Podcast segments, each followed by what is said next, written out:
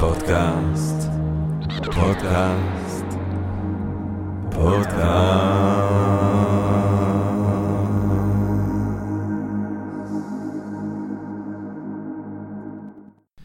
טוב, גבירותיי ורבותיי, ברוכות וברוכים הבאים לפודקאסט של Think and Ring Different, פודקאסט למי שאוהב לחשוב ולשתות. אני ג'רמי פוגל, אה, ואנחנו רוצים להתחיל אה, כהרגלנו, אנחנו מודים תמיד לעצם היש, לעצם היקום, על עצם האפשרות שיש לנו להתכנס כאן ולהרחיב את הדעת ולהרחיב את הידיעה ולהרחיב את האופקים שלנו. ובעצם היום אנחנו רוצים לדבר על, על מין ומוח על מגדר ומוח, על מין ומוח. וכשחשבתי על הנושא שלנו היום אז כמובן אני תמיד חושב קודם כל על סוקרטס ואני תמיד חושב על המסורת הביקורתית שהוא או שהוא נתפס כמי שהוליד אותה אל תוך התרבות המערבית. ואחד הדברים היפים שחשיבה ביקורתית עושה זה שהיא חותרת מתחת למובן מאליו. הרבה מהדברים, הרבה אנחנו חיים חיים שלמים עם כל מיני הנחות יסוד כל מיני דברים שנראים לנו מובנים מאליהם אבל ברגע שחושבים עליהם קצת או שאשכרה חוקרים אותם מסתבר שהקטגוריות האלה הן מופחזות אין להם אחיזה בעצם במציאות האמפירית בעצם הם פרי של איזשהו סוג של הנחות יסוד שלא בחנו אותם ושמתפרקות לחלוטין אל מול הבחינה כמו שההנחות יסוד של האנשים שסוקרטס נתקל בהם ומדבר איתם גם הן מתפרקות בשיחה. איתו ככה בשיחה עם המציאות שהיא קצת יותר אמיצה וקצת יותר כנה וקצת יותר מקיפה ויסודית הרבה מהנחות יסוד שלנו מתפרקות גם הן. גם דברים שנראים מובנים מאליהם גם דברים שאנחנו מכנים אותם טבעיים. הרבה פעמים מה שטבעי הוא בכלל לא טבעי הוא תרבותי הוא פרי של איזשהו סוג של חשיבה אנושית ספציפית היא לא אוניברסלית היא לא משקפת משהו ביולוגי. ואני כמובן פה מדבר קודם כל על השיח שלנו על מגדר או על השיח שלנו על הבדל בין המינים אנחנו הרבה פעמים נחשוב שדברים הם טבעיים כן? טבעי שבחור יתנהג באופן כזה ושבחורה תתנהג באופן אחר טבעי שסטודנטים זכריים כן יהיה להם נטייה למתמטיקה ולמדעים וטבעי שנשים יתעניינו יותר בנושאים אחרים כן? טבעי ככה טבעי פה אבל בסוף כשבוחנים את הדבר ויש לנו היום כל כך הרבה זוויות שמהם אפשר לתקוף את השאלות האלה אם זה מחקר סוציולוגי ואם זה מחקר פסיכולוגי או אם זה מחקר כבר ממש ביולוגי קוגניטיבי זאת אומרת במדעי המוח מסתבר שהרבה מההנחות האלה שגויות והדבר הזה הוא הרבה פעמים רעידת אדמה כאילו לקבל את ה... כמו שזה היה קשה לאנשים לקבל את האפוריה שסוקרטס הוביל אותם אליהם ככה קשה לנו לקבל מידע שסותר את ההנחות יסוד שלנו. ואיכשהו במיוחד בנושא הזה זה נושא שמוביל הרבה למה שפרויד קרא לו רזיסטנס כאילו איזושהי התנגדות ומי שלוחמת כנגד ההתנגדות הזאת באומץ אינטלקטואלי מובהק ובתעוזה מחקרית כזאת שעושה מחקר סדרה רבה של מחקרים פורצי דרך בנושא הזה ועל כן אנחנו מתחגשים ומתגאים ושמחים מאוד שהיא מקדישה לנו מהזמן שלה היא האורח שלנו כאן היום פרופסור דפנה יואל גבירותיי ורבותיי שהיא חוקרת ישראלית העוסקת בחקר המוח היא חברה בסגל בכיר של בית הספר למדעי הפסיכולוגיה של בית הספר סגול למדעי המוח באוניברסיטת תל אביב. היא מכהנת בעוד כל מיני תפקידים משמעותיים וחשובים באוניברסיטה אבל היא גם אינטלקטואלית ציבורית אפשר לומר שבאה ומוסיפה מעבר למחקרים הרבים מאוד האקדמיים שהיא פרסמה ושהיא שותפה להן. היא גם מעבירה את הרעיונות את חוד החנית של החשיבה על הנושא הזה שהיא מקיימת במחקר שלה היא גם מעבירה אותו לקהל הרחב בין השאר בספר האחרון שלה שהוא ספר נגיש לכל מי שימצא עניין בשיחה הזאת אני מאוד מאוד ממליץ לכם לבחון את gender mosaic beyond the myth of the male and female brain שיצא בהוצאת אוקטופוס אפשר להשיג אותו באמזון ובעזרת השם מתישהו גם בתרגום שלו לעברית. על כל פנים אנחנו שמחים ונרגשים מאוד לארח אותך כאן בפודקאסט שלנו פרופסור דפנה יואל שלום רב. שלום וברכה. טוב את יודעת אנחנו אצלנו בפודקאסט אוהבים לתקוף את השאלה ישר בווריד הצוואר אז אולי עוד לפני שבכלל ניכנס להבדל או לחוסר ההבדלים או לטיב ההבדלים בין מה שנקרא מוח גברי למוח נשי אני רוצה קודם כל לטפל באמת הקטגוריות האלה, גברי, נשי, מה זה בכלל מגדר? מה, מה זה גברי ונשי? אז מגדר באמת זה מילה שאנחנו משתמשים בה משנות ה-70. אה, היא התחילה בתור מילה שבאה לתאר את המאפיינים הפסיכולוגיים, התנהגותיים של זכרים ונקבות, וזו ההבחנה הזאת בין מין למגדר, אז זו הבחנה שנכנסה חזק בשנות ה-70. והיום אנחנו מבינים שמגדר זה עוד דברים, זאת אומרת זה לא רק אוסף של תכונות שיותר אה, אופייניים לגברים או, או לנשים, או שיותר מקובלים, שאמורים להיות לגברים ולנשים, אלא מגדר זה גם מערכת חברתית. בינארית, ונחזור לזה עוד הרבה כי זה חשוב, שאומרת שגברים, שזכרים ונקבות הם שונים באופנים מהותיים, לא רק במבנה של אברי המין שלהם, אלא גם בעוד תחומים, שקובעת תפקידים שונים לזכרים ונקבות בחברה, שיש לה ציפיות שונות מהם, הם אמורים להתנהג שונה, מתנהגים אליהם שונה וכן הלאה. אה, והמגדר הזה כמערכת בינארית, הוא משפיע על כל היבט של החיים שלנו, והוא גם משפיע על המחקר ועל המדע. אה, ואז בעצם אם אנחנו חושבים, זה משהו שמדובר אני חושב הרבה בתקופה הזאת, ההבדל הזה באמת זה בין מין אה, לבין מגדר. זאת אומרת מין היא לכאורה אמורה להיות קטגוריה ביולוגית, זאת אומרת יוצא תינוק עם איבר מין מסוים אה, ואז מגדר היא קטגוריה חברתית בעצם. נכון, אז ההבחנה הזאת בין מין למגדר, כאילו מין זה הביולוגי ומגדר זה החברתי התרבותי, והקשרים פה הם הרבה יותר מורכבים, אבל נתחיל רגע מהמין. אז כן, יותר מ-99% מהתינוקות נולדים עם מערכת אה, רבייה או זכרית או נקבית, שזה אומר שאו שכל האיברים שלהם, איברי המין שלהם הם בצורה הזכרית, או שכולם בצורה הנקבית.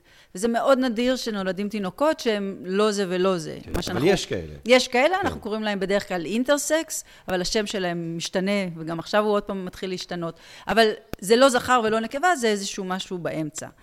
על המין הזה, הביולוגי, אנחנו מלבישים אוסף של, מה שקראתי לו קודם, המגדר, אוסף של ציפיות, תכונות, אה, התנהגות שונה וכן הלאה. אבל מה שחשוב להבין זה שהמגדר הוא גם משפיע על המין. זאת אומרת, אנחנו רגילים לחשוב על המין כאילו הוא קובע את המגדר, נכון? ואנחנו בעצם, למרות שכבר משנות ה-70 אנחנו אומרים, רגע, מגדר ומין זה דברים נפרדים, עדיין הרבה מאוד אנשים חושבים שהמגדר הוא תוצאה של המין. שגברים הם גברים כי יש להם אברי מין זכריים, כי יש להם טסטוסטרון וכן כן. הלאה, ונשים הם אה, נשים כי יש להם אברי מין... אבל כמובן שההנחה היא שמה שקובע את ההתנהגות הגברית, זאת אומרת, מה שקובע את ההתנהגות לפי המגדר הגברי של בני המין הזכרי, אה, זה לא רק אה, איברי הרוויה, זה גם, ההנחה היא שיש הבדלים מהותיים פיזיולוגיים אחרים ואולי ניכנס אה, ישר לווריד הצוואר באמת במוח. נכון, אז זה בדיוק העניין שאנחנו חוזרים כל הזמן ומנסים להסביר את המגדר בעזרת הביולוגיה. זאת אומרת, מצד אחד יש לנו את ההבחנה משנות ה-70 שמגדר הוא נפרד ממין, והמין לא קובע את המגדר, אבל מצד שני אנחנו כל הזמן מנסים להצדיק את המערכת הבינארית הזאת, שכל התרבות שלנו משוקעת בה, אה, בעזרת חזרה לביולוגיה. למין ואומר גם להשפעות של המין על המוח. ולכן המיתוס הזה של המוח הזכרי והמוח הנקבי הוא בעצם קיים מהמאה ה-17, מרגע שהמדע אה, נוצר, המדע כמו שאנחנו מכירים אותו היום, נוצר, והתחילו לעשות אה, מחקרים, ניסויים וכן הלאה, ומשתמשים במדע כדי להסביר לא רק את העולם הפיזי, אלא גם את העולם החברתי. אה, ובין השאר משתמשים במדע כדי להסביר כל מיני מקרים של אי שוויון אחד הבולטים כמובן זה גברים ונשים, אבל לא רק, במאה ה-17 אה, וגם אחר כך משתמשים בהבדלים בגולגולת ואחרי זה במוח כדי להסביר למה השחורים הם עבדים והלבנים הם הגזע הנעלה יותר, אה, למה העניים הם עניים. זאת אומרת, משתמשים במדע, במקום אולי קודם אה, הדת הסבירה את העולם כן. החברתי, לא רק כן. את העולם הטבעי, עכשיו המדע אמור לעשות את זה. זאת אומרת, את אומרת, יש בעצם תפיסות שהן תפיסות ארכאיות. אה, שהן תפיסות שאנחנו, אפשר באמת לראות אותן בבראשית אולי, ביחס בין אדם וחווה, אה, אפשר לשמוע מיתוסים בכל מיני תרבויות שבעצם נותנים צידוק למצב שבו יש אי שוויון נוראי בין גברים לנשים, ואז את אומרת, בא לכאורה הנאורות, ובא לכאורה התקופה המודרנית, ובא לכאורה התקופה שבו אנחנו מסבירים את הדברים בצורה מדעית, אבל בעצם בגלל שעושים מדע לוקל בכל מיני צורות, או מדע שהוא יש לו נקודות עיוורון שבטח את תחשפי אותם, אנחנו בעצם חוזרים להצדיק מצב קיים עם, עם צידוקים שהם לכאורה אה, מדעיים. נכון, וזה מאוד מאוד ברור שמסתכלים, ואולי שווה באמת לתת איזה דוגמה מההיסטוריה של המדע, אז אה, כדי להסביר את העליונות של הגבר על האישה, אז היה, היה נראה שזה די קל, כי מאוד מהר גילו שהגולגלות של גברים הן יותר גדולות מגולגלות של נשים. ואז אמרו, בבקשה, אז המוח יותר גדול, אז עוד לא ידעו להוציא את המוח במאה ה-17, זה היה מתפרק להם, אז חקרו את הגולגולת. אה, והנה מה שהיה להוכיח, למה גברים נעלים על נשים, ולכן זה בסדר שלא יהיה להם אותם זכויות וכן הלאה. אבל אז שמו לב שיש עוד בעלי חיים עם אה, גולגולת גדולה, לוויתנים, פילים. פילים, כן. ויש להם גולגולת יותר גדולה משל בני אדם. מי שרצה להוכיח שגברים נעלים על נשים, לא רצה להוכיח שלוויתנים או פילים נעלים על בני אדם. אז הייתה בעיה. אני דווקא לא משוכנע שפילים לא נעלים עלינו בכל מיני אופנים, אבל בסדר. יכול להיות, אבל זה לא המסקנה שהם רצו להסיק. ואז הם אמרו, מה שחשוב זה היחס בין גודל הגולגולת לגודל הגוף. ואכן, ביחס הזה, ממה שאנחנו יודעים עד היום, בני אדם יש להם את היחס הכי גדול. או, אפשר לנשום לרווחה, הנה הוכחנו שבני האדם הם הנזר הבריאה. רק מה הסתבר? שלנשים יש גולגולת יותר גדולה ביחס לגוף מאשר לגברים. עכשיו, אם עוד פעם היינו באמת הולכים למדע כדי לגלות את האמת, אז אפשר היה לחשוב שמיד תהיה המסקנה, וואי, איזה טעות האנושות עשתה. בעצם המין היותר אינטליגנטי, יותר נעלה מבחינה קוגניטיבית, זה אנשים, ולכן מיד צריך לשנות את כל המבנה החברתי כדי שישקף את העובדה המדעית הזאת. אני בטוחה שזה לא יפתיע לא אותך ולא את המאזינים, שזה לא מה שקרה, אלא מה שקרה זה שאחד, התחילו לנסות לחפש מדדים אחרים, במקום לחלק לגובה, לחלק למשקל, כל מיני לנסות למצוא מדד שלפיו גם בני אדם יהיו נעלים על בעלי חיים וגם גברים על נשים. וגם מצאו אחרי זה שאצל ילדים גם יש גולגולת יחסית גדולה ביחס לגודל הגוף, ואז אמרו, זה מה שחשוב, היחס הזה, אבל בבני אדם ההתפתחות המלאה היא מגודל, מיחס כזה יחסית גדול ליחס יחסית קטן, ונשים נתקעות באמצע. עכשיו, מה שהדוגמה הזאת היא באמת באה ללמד זה בדיוק את זה. זאת אומרת, יש מטרה, ואנחנו נסובב את העובדות עד שנמצא את הסיפור שמצדיק את המטרה שלנו. ואת זה אפשר לראות עד היום. זאת אומרת, עד היום, במאה ה-21, המיתוס הזה לא השתנה, מה שמשתנה זה הפרטים. ברור שאנחנו היום יודעים לחקור את המוח הרבה יותר טוב ממה שידעו במאה ה-17, ולכן כל השיטות, מה שמודדים וכן הלאה, זה הולך ומשתנה. אבל עדיין הפרשנות תמיד היא, אחד, לחפש הבדלים, ואז כשמוצאים הבדלים, להניח שזה אומר שיש מוח זכרי ומוח נקבי, ולהראות איך זה מסביר את מצב העניינים היום.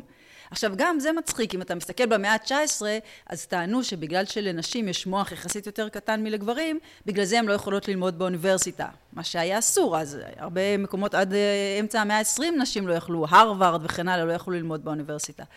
אבל הנה עכשיו יש לנו הסבר מדעי. כמובן שהיום, שמתחילת המאה ה-21 יש יותר נשים מגברים בכל ה... גם ב-BA, גם ב-MA וגם בדוקטורט, אז המחשבה שנשים לא יכולות ללכת לאוניברסיטה כי המוח שלהם קטן, היא באמת נראית מגוחכת. אבל מה שחשוב לזכור זה שמה שהשתנה זה לא שהמוח של נשים פתאום נהיה יותר גדול, לא, מה שהשתנה זה המערכת החברתית שמאפשרת היום, מעודדת נשים ללמוד באוניברסיטה. אז תמיד צריך להחזיק את זה ולהבין שאנחנו משתמשים במדע כדי להצדיק את המערכת הבינארית של המגדר. שהיא mm. באמת מערכת מאוד אה, קדומה. וזה אולי מתקשר למה שאמרתי בפתיח על הנחות יסוד, כי הנחות, ברגע שאני חוקר אולי אה, מוח זכרי ומוח גברי עם הנחות יסוד מסוימות לגבי האופן שבו מגדר נקבע בצורה אה, מהותנית ומוחלטת על ידי מין, אה, אני אמצא דברים מסוימים שאני אתן להם את הפרשנות הזאת, ואולי לא הפרשנות שהיא הפרשנות המדויקת יותר. נכון, ופה אני אוסיף עוד איזה הנחת יסוד שהיא חשובה, והיא בעצם התרומה שלי, כי מה שדיברנו עליו עד היום זה מאות שנים כבר אה, נשים וגם קצת גברים אומרים את זה, זה טענות מוכרות, זה לא איזה משהו חדש.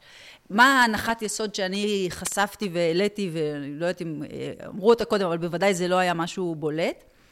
זה ההנחה שלנו שאם אנחנו רואים הבדלים בין גברים ונשים במוח או בהתנהגות או בהעדפות, אז זה אומר שיש שני סוגים, שני סוגים של מוח או שני סוגים של בני אדם.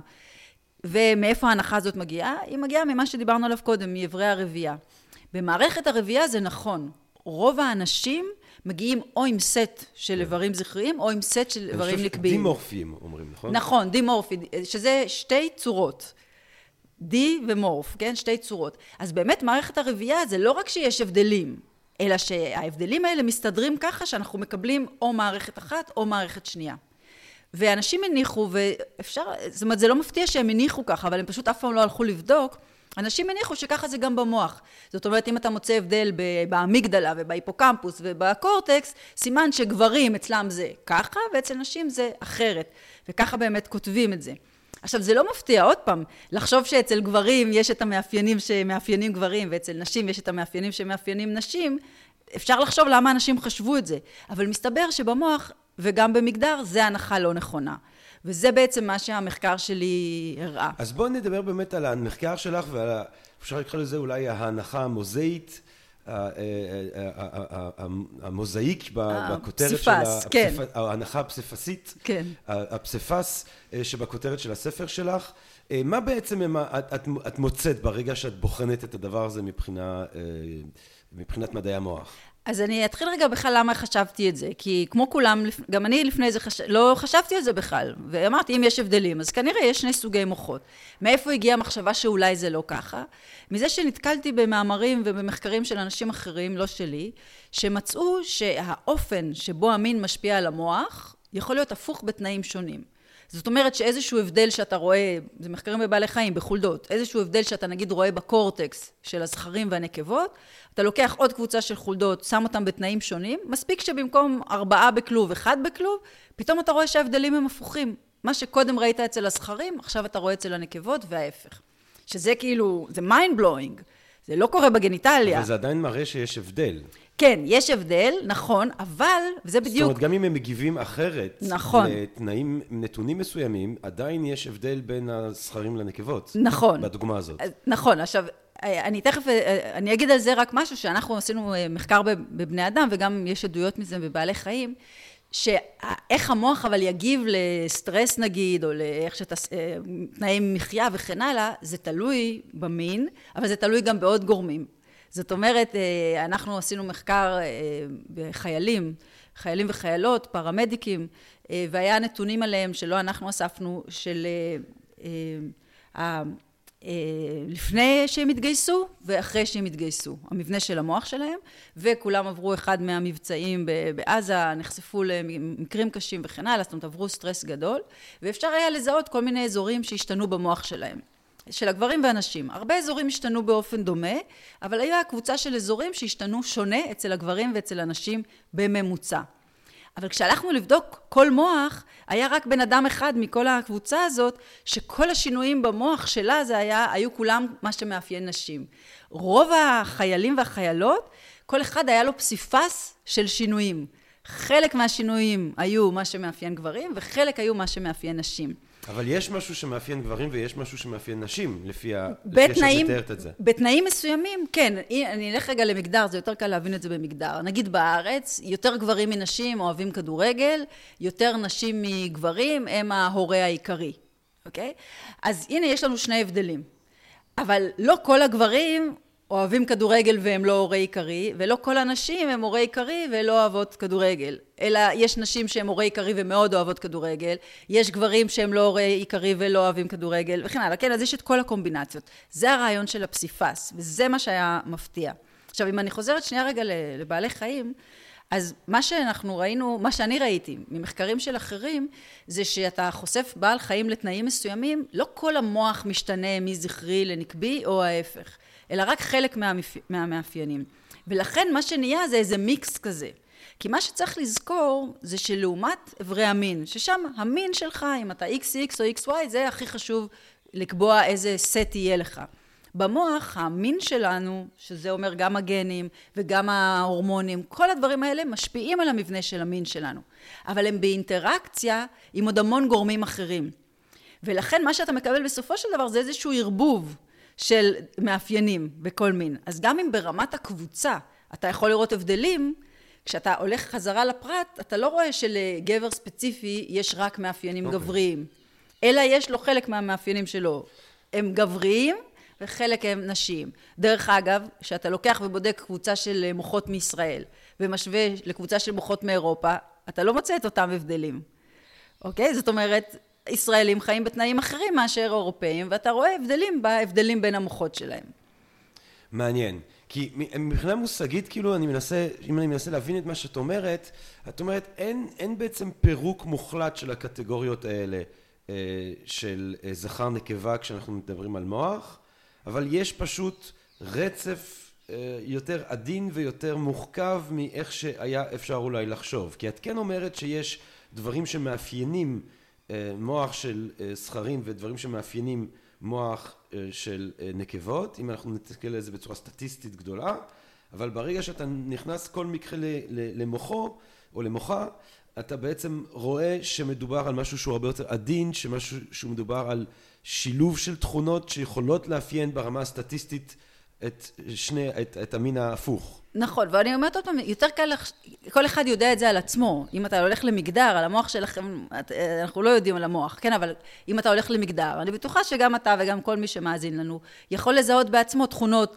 גבריות. מה זה נקרא גבריות? גבריות במובן שיותר נפוצות. אבל זה באמת, פרופסור ילדה, וזה באמת דברים שאני יכול to ascribe למגדר. להגיד, זה שהוא אוהב כדורגל, זה שהוא חי בחברה שמצופה ממנו לאהוב כדורגל, וזה ש, שהיא... אה, אה, אה, הוראה עיקרית זה בגלל שהיא חיה בחברה שמצפה ממנה בעצם להיות הוראה עיקרית אבל הרי קשה אין לי את האפשרות לבודד את האנשים מהחברה כדי לבדוק ביולוגית מה יוצא. לגמרי צודק לגמרי צודק. אין לנו שום דרך לדעת בבני אדם האם ההבדלים שאנחנו רואים במוח או בהתנהגות העדפות שלהם וכן הלאה האם זה תורשה, תוצאה של תורשה או סביבה שזה מה שאתה מדבר עליו. נכון לגמרי. אני בכלל אבל לא עסוקה בשאלה הזאת של תורשה או סביבה. אני אומרת אם התורשה עם ההבניה, עם הסביבה, הכל ביחד, עדיין אנחנו לא יוצאים שני סוגים, כמו שאנחנו באיברי המין, אלא כל אחד מאיתנו הוא פסיפס. אז כן, בהחלט כדורגל, בארצות הברית כדורגל זה ספורט של נשים, זה לא ספורט של גברים. אבל זה מעניין, פרופסור יואל, שאת אומרת, לא יוצא לנו שני סוגים, כל אחד הוא פסיפס של תכונות שמאפיינות את הסוג שלו. זאת אומרת, ברקע כן יש שני סוגים. לא, אז עוד פעם, אין שני סוגים, אלא אתה לוקח קבוצ... אתה לוקח מדגם, וזה מה שאני אומרת, אתה לוקח אלף אנשים, כן. 500 נשים, 500 גברים, כן. ואתה מודד אותם על המון דברים. כן. בהמון המון דברים אין ביניהם הבדלים בממוצע. כן. אבל אתה מוצא, תמיד, אתה מוצא כמה דברים שיש ביניהם הבדלים בממוצע. כן. אז אה, נגיד במחקרים, אז אה, מוצאים הערכה עצמית יותר גבוהה אצל גברים, אה, יותר עיסוק במשקל אצל נשים, יותר אמפתיה אצל נשים, וכן הלאה, אוקיי? זה מה שאתה מוצא אמפירית. למה זה ההבדלים? זה מה שאמרת קודם. לא יודעים למה ההבדלים כן. האלה קיימים. לא יודעים להבדיל אם זה אה, ביולוגית דהיינו מין, או אם זה חברתית דהיינו מגדר. נכון. יש לנו הרבה עדויות, דרך אגב, שזה תרבותי, במובן הזה שאנחנו רואים שבתרבויות שונות זה משתנה, שאפשר לעשות כל מיני מניפולציות וזה ישתנה וכן הלאה. זה שיש עדויות שזה תרבותי, לא אומר שאין לזה גם תרומה ביולוגית. את זה באמת נוכל לדעת רק בעולם בלי מגדר, ותכף אני אגיד על זה משהו. אבל שוב, אנחנו עושים איזושהי תמונת מצב. באלף הנשים האלה, זה התכונות הגבריות, במובן הזה שהן יותר נפוצות אצל גברים באותו מדגם, ואלה התכונות הנשיות. ועכשיו אנחנו הולכים לכל בן אדם באלף הזה, ורוב הסיכויים שבתוך האלף הזה לא נמצא אפילו אחד, שכל התכונות האלה, וזה לא צריך להיות הרבה, שש, שבע, שמונה תכונות, הן אה, כולן בצורה הגברית או כולן mm. בצורה הנקבית. אלא כל אחד יהיה פסיפס. עכשיו, אני מסכימה איתך, אפשר לשחרר בכלל את ה... למה לדבר בכלל על תכונות גבריות ונשיות? זה מיותר, אני מסכימה. אנחנו לא עושים את זה בדברים אחרים. אבל כנראה שזה לא מיותר, כי זה כן עוזר לך סטטיסטית להגיע לתוצאות נאמנות. אז... זאת אומרת, אני אשאל אותך ככה, אם אני נותן לך את כל, והיום יש המון נתונים, אני נותן לך מוח, שתי, שתיים, אני נותן לך כמה מוחות, רק את המוח, יש לך על, את כל הנתונים שאת רוצה. אה, כשאנשים האלה היו בני חיים, שאלו אותם כל מיני שאלות, יש לך את כל הגדלים של הקורטקס, של הזה, של החלקים השונים של המוח, יש לך את כל הצילומים, את כל המידע שאת רק יכולה. באיזה סבירות את יכולה להגיד לי, אה, אה, לשייך את המוח הזה למין מסוים, אז... בלי שאת יודעת מראש. אז את זה דווקא אפשר לעשות בסיכוי לא רע, אוקיי? זה תלוי בזה, אבל בין 70 לנגיד 90 אחוז אפילו לפעמים במדגמים אה, מסוימים. אה, אבל זה, וזה שיחה אחרת, אבל זה לא עוזר לי הרבה. זאת אומרת, אם אני אקח את המוח שלך, אז אני אוכל לנבא נגיד ב-80 אחוז, אם אתה, זה מוח מזכר או מנקבה. אבל אני יודעת שאתה זכר. לא צריכה לראות את המוח שלך בשביל לדעת את זה. אני יודעת שאתה זכר, ועכשיו השאלה, מה אני יכולה להגיד על המוח שלך? והתשובה היא שמעט מאוד. זאת אומרת, מה שאני אוכל להגיד על המוח שלך, זה שאם אני אראה את המוח שלך, אז בסיכוי 80 אחוז אני אדע שאתה זכר. טוב, זה לא נורא מעניין, כי אמרתי את זה רק בגלל שאני כבר יודעת שאתה זכר. אבל על בסיס... רגע, אני רוצה להפריד. לעומת זאת, אם אני יודעת שאתה זכר, איך אני יודעת שאתה זכר? אני רואה את, את הזקן וכן הלאה. את מניחה, את מניחה את המגדר שלי, מה שנקרא. אני, לא, אני רואה כל מיני כן. סימנים, את הגובה שלך, כן, את כן, הקול כן. שלך, את ה... זה כל מיני סימנים פיזיולוגיים, אני מניחה שאתה זכר. זה מאפשר לי לא רק לנבא, שאם אני אראה את אברי הרבייה שלך, אז ב-80 אחוז אני אדע שאתה באמת זכר. זה מאפשר לי לנבא בדיוק איזה אברי רבייה יש לך, ועוד יותר מזה, איזה אברי רבייה אין לך. במוח אין לך שום דבר מזה. זאת אומרת, במוח אתה רק יכול לנבא שאתה תוכל להגיד ב-80 אחוז שאני נקבה, אבל אתה לא תוכל להגיד איזה אזורים או מאפיינים במוח שלי הם בצורה הזכרית ואיזה mm, בנקבית. מעניין. זאת אומרת, אם אני רוצה לצאת לדייט עם מישהו, אז זה שהוא גבר, אז זה מבטיח לי שאם אני אדע את התכונות שלו, אז הייתי אומרת שהוא כנראה גבר. אבל זה לא מספיק לי בשביל לדעת, נכון? כי אני רוצה לדעת איזה תכונות יש לו גבריות ואיזה תכונות יש לו נשיות. אם הוא אוהב כדורגל או אוהב הרבה פורנו, זה לא בדיוק אותם, שתיהם תכונות גבריות, אבל זה חשוב לדעת איזה, נכון? אם הוא אמפתי או שהוא אוהב אה, לקרוא שירה, זה שתי תכונות אה, נשיות, אבל חשוב לי לדעת איזה. זאת אומרת, הידיעה שמישהו זכר או נקבה, מאפשרת לי בסיכוי די טוב לדעת שיהיו לו יותר תכונות או מאפיינים אה, גבריים מנשיים, או ההפך, גם במוח וגם במגדר. אבל זה מעט מאוד אינפורמציה, כי אני לא יודעת איזה תכונות יהיו נשיות, איזה תכונות יהיו גבריות, וזה בדיוק הפסיפס הזה, שזה הופך את האדם האחר לבן אדם שאתה רוצה להיות איתו בקשר, לא רוצה להיות איתו בקשר. זה מה שקובע אם שני אנשים הם דומים או שונים. נכון? הרי אנחנו יכולים להיות שכל אחד מאיתנו יהיה לו מספר שונה של תכונות גבריות ונשיות, אבל זה לא מה שיקבע אם אנחנו דומים או שונים. מה שקובע זה האם שנינו אוהבים כדורגל, אוהבים שירה, או אוהבים ילדים, או לא. אז זה לא מספר תכונות. אבל אם אני, אם אני יכול לחזור ב, ב, אז לשאלה ההפוכה הזאת, על בסיס מה את תוכלי לנבא בסבירות של 80-90 אחוז שמוח מסוים משוייך למישהו שהיה אה, זכר או למישהי שהייתה נקבה. אז בשיטה הכי פשוטה זה מה שאמרתי לך עכשיו, אני פשוט אספור כמה מאפיינים יש לו גבריים וכמה מאפיינים נשיים. אם יש לו יותר גבריים מנשים, אני אנבא זכר, יותר נשים מגבריים, אני אנבא אה, נקבה. Okay. אוקיי. רגע, אפשר, ובשיטות יותר מתוחכמות אפשר להגיע לניבוי יותר טוב. אבל אני רוצה רגע להגיד לך משהו אחר. בגלל, בעקבות המחקר שלנו מ-2015, שהראה שמוחות הם בדרך כלל פסיפס, ולא הכל זכרי או הכל נקבי, אז זה בדיוק הייתה הביקורת. אמרו לנו, למה אתם אומרים שאין שני סוגים? הנה, אנחנו יכולים לנבא אם מישהו זכר ונקבה, ולכן יש שני סוגים. אז מעבר לזה שזה שני סוגים מאוד מאוד שונים מהשני סוגים של הגניטליה, אוקיי? אבל אנחנו עשינו עוד מחקר אחרי זה, וביותר אה, מאלפיים מוחות, והראינו שסוגי המוח שאופייניים לגברים, הם אותו דבר כמו סוגי המוח שאופייניים לנשים.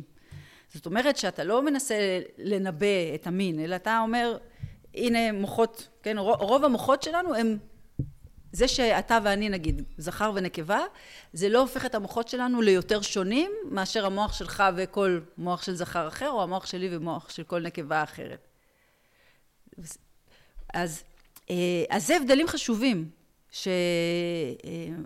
שההתעקשות למרות כל העדויות, גם של מחקרים שלנו וגם היום עדויות אחרות שמצטברות, שמוחות של גברים ושל נשים הם שייכים כולם לאותה אוכלוסייה מאוד הטרוגנית, אבל אותה אוכלוסייה והם לא מגיעים בשני סוגים. ההתעקשות להמשיך למצוא כל מיני דרכים מתמטיות כדי לשמר את הרעיון הזה של מוח זכרי ונקבי, אפשר לשאול באיזה אופן הוא עוזר לנו. Mm. זה מעניין, אני, אני, אני ארצה לשאול אותך אחר כך באמת על, למה, למה יש כזאת התנגדות ל, ל, לרעיונות כאלה, ש, אה, למה יש איום, ובמיוחד אני חושב אצל זכרים גברים, יש איום על, ה, על, על המגדר שלהם, אני, אני אשמח לשאול אותך על זה אחר כך, אבל אני רוצה עוד להישאר בנושא הזה קצת, כי אז אם אנחנו אומרים שבאמת סטטיסטית אפשר להבדיל את שני הסוגים, למרות שההבדלים הם אה, אה, הרבה פחות מובהקים שההבדלים של איברי הרוויה אה, וגם בתוך כל קבוצה יהיה לך אנשים שההבדל ביניהם, הפער ביניהם הוא הרבה יותר משמעותי מאשר קבוצה אה, זכר לנקבה, זאת אומרת יכול להיות שזה לא הקריטריון הכי מעניין כדי לעשות אה, חלוקה של, של, של, של מוחות. רציתי גם לשאול אותך ככה, אם בכל זאת את מדברת על מאפיינת שהם, על מאפיינים שבאופן רחב מאוד, סטטיסטית מאפיינים יותר זכרים מנקבות, את יכולה לדעת שהמאפיינים האלה הם פרי של אה, התפתחות ביולוגית של המוח ולא משהו שקורה פיזיולוגית, פיזיולוגית בעקבות התרבות בעקבות המגדר בעצם שהופל על תינוק, זאת אומרת אם לוקחים תינוק שנולד פיזיולוגית זכר ומגדלים אותו במגדר של אישה, האם המוח שלו לא יתפתח גם פיזית באופן שמאפיין יותר נגיד את המוח הנשי? אז עוד פעם, אנחנו לא יכולים כן. לענות על זה, אחד, כי אנחנו לא עושים ניסויים כאלה, כן. אוקיי? וגם... יש סיפור ש... אחד כזה על התאומים האלה, נכון? יש את התאומים האלה ש... דיוויד uh, ריבר, אבל כן, אבל רוב המקרים של תינוקות, יש מחקרים מתינוקות אינטרסקס. שיכולים להיות עם אותו סינדרום, וחלק החליטו שיגדלו אותם כבנים, חלק החליטו שיגדלו אותם כבנות. רוב התינוקות האלה גדלים בסופו של דבר להיות אה, ילדים במגדר שגידלו אותם. זאת אומרת, אה, יש ביניהם יותר מקרים של ג'נדר דיספוריה, כן, של רצון לעבור וכן הלאה, אבל רובם גדלים כמו שגידלו אותם. אז אם גידלו מישהי להיות בת, אז היא כנראה תגדל להיות בת, תזדהה כבת, תרגיש בת, תרגיש אישה אחר כך. אה, הרבה פעמים גם תהיה עם אה, נטייה מינית הטרוסקסואלית, וההפך, אם גידלו עם סינדרום דומה, גידלו להיות בן, הוא יהיה בן, יהיה גבר, הרבה פעמים יימשך לנשים. זאת אומרת, מה התרומה של הגנטיקה ושל ההורמונים, החשיפה של ההורמונים בזה? אנחנו לא באמת יודעים, יש לזה הרבה מחקר ודיונים, אבל אנחנו לא באמת יודעים. אבל אני רוצה רגע לחזור חזרה לשאלה למה זה כל כך משנה. כי אני חושבת שזו השאלה היותר מעניינת, למה זה כל כך משנה לנו. נגיד שאנחנו נגלה שבאמת חשיפה לטסטוסטרון ברחם, היא גורמת לנטייה מוגברת לתוקפנות אצל גברים. Mm. נגיד שנגלה את זה, mm. אוקיי? אין עדויות טובות לזה, אבל נגיד שנגלה את זה, שזה באמת מה שיהיה. מה נעשה עם המידע הזה? האם נגיד, אה, בסדר, אז מעכשיו לגברים יש uh, license to kill? כאילו, מה נעשה עם המידע הזה? אה, אני חושבת שמה שאנחנו נעשה עם המידע הזה, זה מה שהיינו עושים גם אם היינו מגלים ילד שיש לו נטייה מוגברת לאלימות. גם אם אנחנו לא יודעים למה זה, אנחנו מנסים לעזור לו. כל התרבות שלנו בנויה על זה שלהימנע, או למנוע את האגרסיה הטבעית שיש בבני אדם בכלל, זכרים ונקבות. יש לנו בתי ספר, יש לנו חינוך, אנחנו אומרים לא בידיים תדבר, מי שלא מבין את זה יש משטרה ובתי כלא ובתי משפט. זאת אומרת, התרבות בדרך כלל לא באה לחגוג את הטבעי, התרבות בדרך כלל באה למנוע את הטבעי. כן. תחשוב על מדע הרפואה. מדע הרפואה זה לא מדע חגיגה, זה לא שאם גילינו לא, מה להפך. גורם לסרטן, כן. אז עכשיו אנחנו עושים את מסיבת הח... הטבע שלך, או אם יש כן, לך כן. איזה וירוס, אנחנו חוגגים את זה. ההפך, אנחנו משתמשים בכל מה שאנחנו יודעים על הטבע, כדי להילחם בטבע. כן. אתה רואה בטבע, אה, אה, התינוק אריה שובר עצם, והוא פשוט כאילו נעלם אל תוך הזמן, ואנחנו כאילו, לנו זה שערורייה, זאת אומרת, גם אתה רואה את זה בקורונה, זה שערורייה שאנשים מתים, אנחנו צריכים להתגבר על זה, להתעלות על זה לחלוטין. נכון, ואז השאלה היא, למה כשזה מגיע למגדר, שם פתאום אנחנו חוגגים את זה? הרי אם אתה תגלה ילד שהוא אלים, ואתה תחשוב שזה בגלל שההורים שלו הרביצו לו בבית, אתה לא תחגוג את זה, נכון? אתה תנסה לעזור לו להתגבר על האלימות שלו, כי אלימות בתרבות שלנו, היא תעשה לו הרבה בעיות בחיים ולכל מי שמסביבו. אז מה זה משנה אם הוא אלים בגלל שההורים שלו הרביצו לו, או שהוא אלים כי הוא נחשף לרמות טסטוסטרון גבוהות ברחם? כן. זה, טוב, למה אני... אחד נהיה סיבה למסיבה? אבל אני אומרת, כל העיסוק שלנו בשאלה הזאת, כל העיסוק שלנו בלנסות להסביר את המגדר על ידי המין, זה בדיוק בגלל שאנחנו רוצים להצדיק את המגדר כמערכת בינארית. אנחנו לא עסוקים באמת בלנסות להבין וכן הלאה, אנחנו עסוקים בלהצדיק את זה. ואני תמיד אומרת, בעולם בלי מגדר.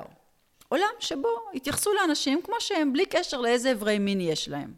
בעולם כזה, אני באמת לא יודעת היו, האם יהיו הבדלים בין קבוצת בעלי הגניטליה הזכרית וקבוצת בעלי הגניטליה הנקבית. אולי יהיו הבדלים בממוצע ואולי לא יהיו. מה שאני כן יודעת אבל, שבעולם כזה לא יהיה לנו אכפת. ולמה אני יודעת את זה? כי אנחנו בהרבה דברים אחרים לא אכפת לנו. אם אתה עכשיו אומר, אני רוצה ללכת לשחק שח, אתה לא הולך ומחפש באינטרנט האם שח זה משחק שיותר אופייני לבעלי עיניים חומות או כחולות. עכשיו, אתה לא מחפש את זה לא כי אתה יודע שאין הבדלים. האמת, רוב הסיכויים שיש הבדלים, שיש יותר בעלי עיניים כחולות ביחס לפרופורציה שלהם באוכלוסייה, מאשר בעלי עיניים חומות בשח, אוקיי? אבל זה לא חשוב בכלל. ולמה שזה יהיה חשוב? מה זה צריך לעניין אותך? אתה רוצה לשחק שח, תשחק שח, מה זה חשוב צבע העיניים? מה זה חשוב הגניטליה? אז זה מה שאני אומרת. האם יהיו או לא יהיו הבדלים? לא יודעת, אולי יהיו ואולי לא יהיו, אבל זה לא יהיה לנו משנה. Mm. וכדי לשחרר אותנו מהמערכת הבינארית הזאת, המגדרית, שהיא עושה רע לכולנו, כי גם בעולם הזה, שבה יש מערכת אה, מגדרית ויש מין, עדיין כל אחד מאיתנו הוא פסיפס. בשביל להתאים למערכת הבינארית הזאת, שנכפית עלינו מגיל מאוד צעיר, כולנו משלמים מחירים. יש אנשים שמשלמים מחירים מאוד כבדים, אחרים משלמים פחות, אבל כולנו צריכים להתנהג לא כמו שאנחנו רוצים, להתלבש לא תמיד כמו שאנחנו רוצים וכן הלאה, בגלל המערכת הזאת. צריך לשחרר אותה, ובשביל לשחרר אותה, להיפטר ממנה, לא צריך להשתכנע שאין הבדלים. כי אנחנו לא עסוקים בצבע העיניים, לא כי אין הבדלים, כי פשוט זה לא חשוב. ואנחנו מנסים להיפטר מהצבע העור, לא כי יש או אין הבדלים ומה המקור שלהם, אלא כי אנחנו אומרים, זה לא צריך להיות רלוונטי, צבע העור. ודוגמה קצת אה, מעוררת אה, השראה בשבילי, כי זה נורא קשה לדמיין עולם בלי מגדר. זה כל כך מהותי בכל הקיום שלנו. זה הנושא של אה, ידיים, ימניות ושמאליות בידיים, לא ב... אני בטוחה שאתה גם זוכר זמנים, זה לא כל כך מזמן, שלהיות שמאלי היה לא טוב. שמאליים נחשבו פחות מוכשרים, יותר טיפשים וכן הלאה. היה מחקרים, היה אפליה נגדם בקבלה לעבודה, אנשים לא רצו להתחתן איתם. אה, ילד שהתחיל לכתוב ביד שמאל, היו קושרים לו את היד. אוקיי? סיפורים שלמים. היה הרבה מחקר על הבדלים במוח, בין ימניים ושמאליים, וניסו להבין מה לא בסדר במוח שלהם. וכל זה התפוגג פתאום, לא ברור בדיוק למה. היום אין לזה שום משמעות, אתה ממש לא תהיה עסוק אם אה, החברה, החבר שלך, זה, יש, הוא ימני או שמאלי, אם אובמה הוא ימני או שמאלי, זה פשוט לא משנה יותר. ולא כי נעלמו ימניים ושמאליים, אלא פשוט כי זה איבד את המשמעות התרבותית שלו.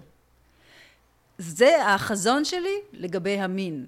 יהיה מין, יהיו נקבות וזכרים ואינטרסקס, זה פשוט לא יהיה רלוונטי, חוץ מבדברים נורא ספציפיים שזה רלוונטי בהם. נגיד שאתה רוצה לקיים יחסי מין וגם שיהיה לך ילד מזה, אז זה כן חשוב מה אברי המין שלך ושל הפרטנר שלך.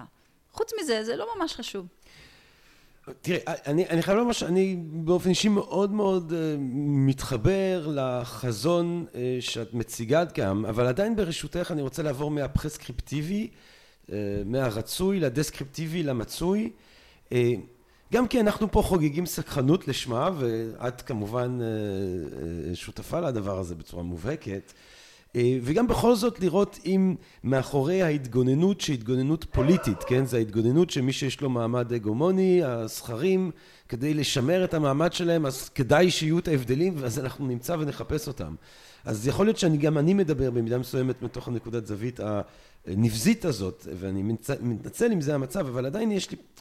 כמה שאלות ש, ש, שהן בגדר כאילו בוא נדע את עצמנו, בוא נבין את עצמנו. אמ, אה, אני אחזור לדוגמה הזאת של השח בעוד רגע, דיברנו על זה עוד לפני, לפני, לפני הצילום, אבל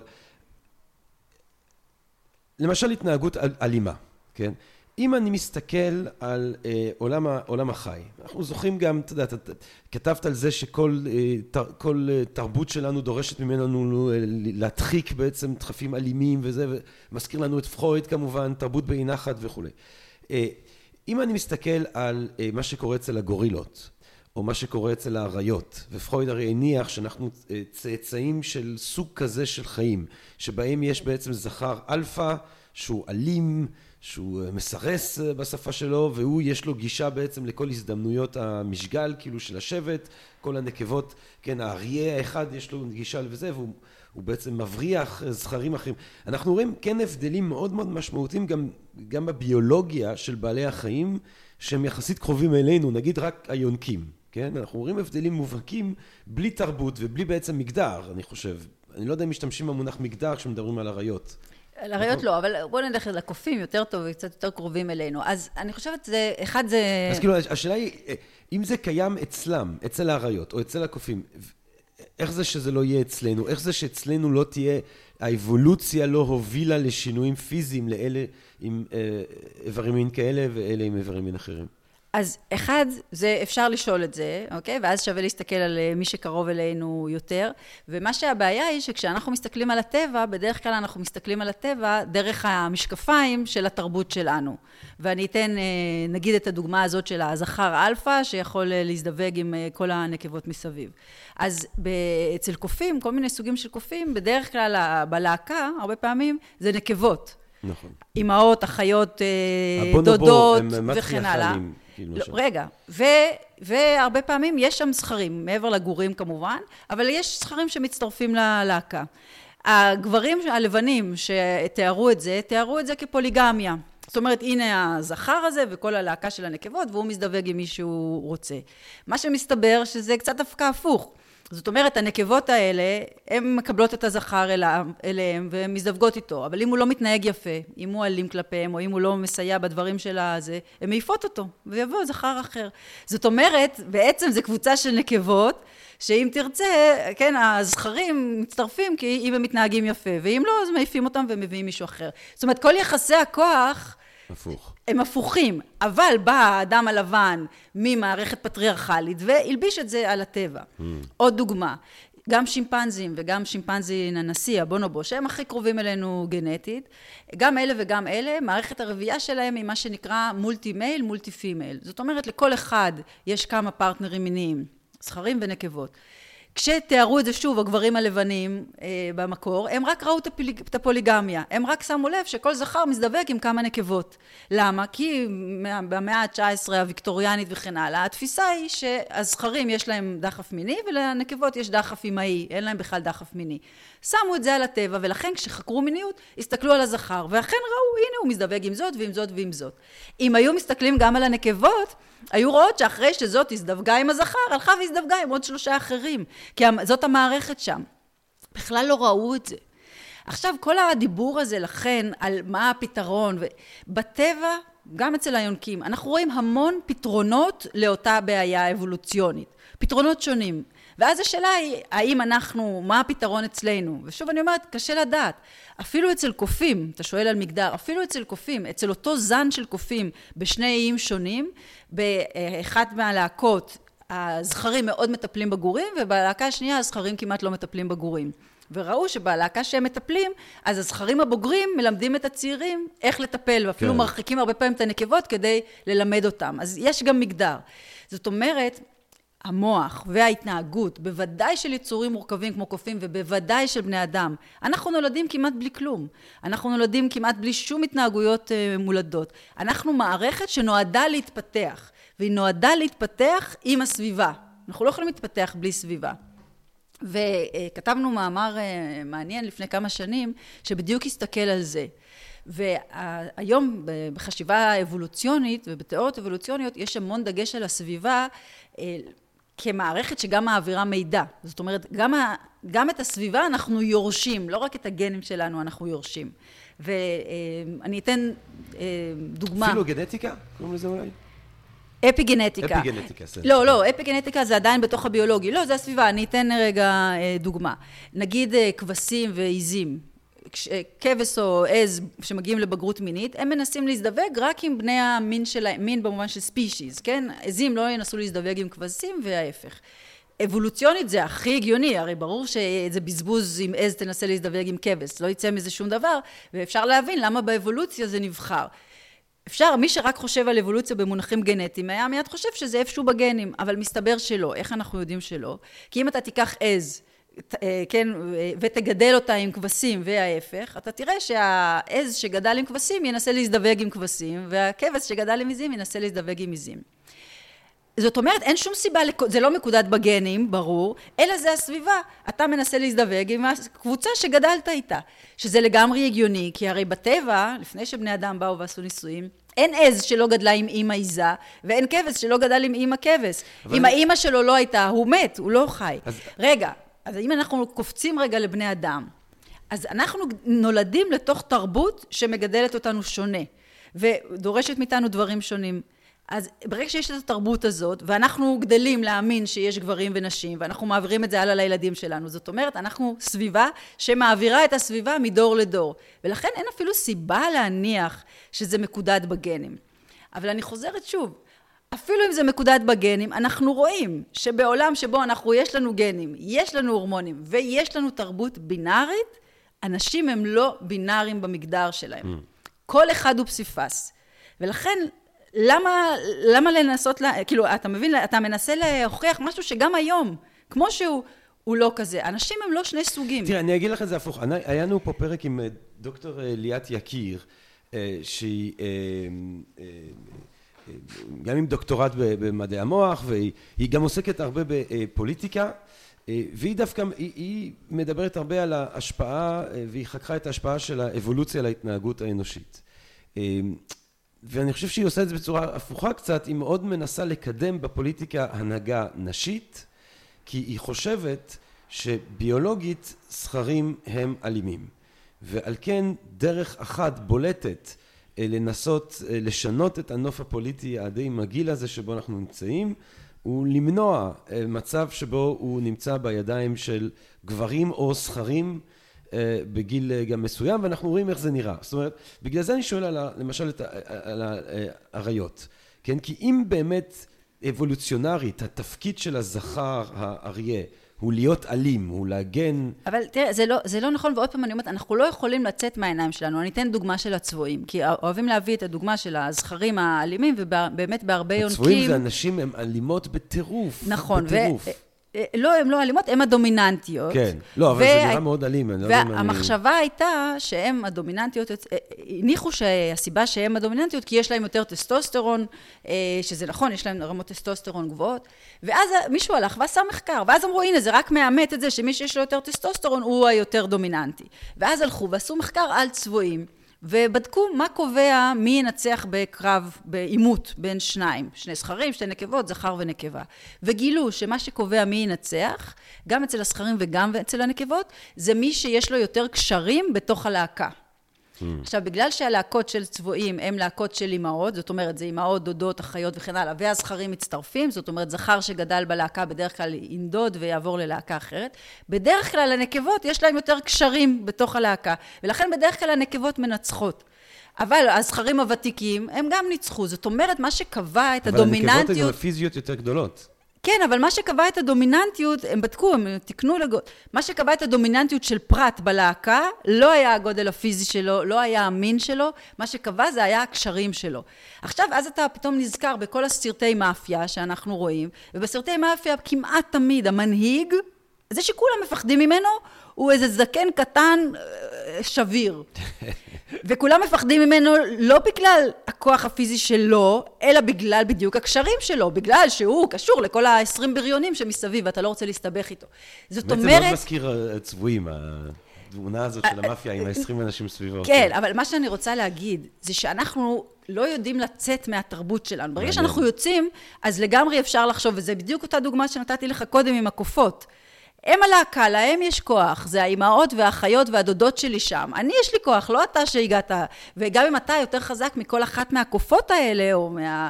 הם כקבוצה, וזה מה שרואים שהן עושות, הן עושות קואליציה קופות, ועם מקלות ואבנים וכן הלאה, קואליציה של קופות מול קוף אחד, אז הוא, אין לו ברירה, גם אם הוא יותר חזק מכל אחת מהן, אז הוא יברח.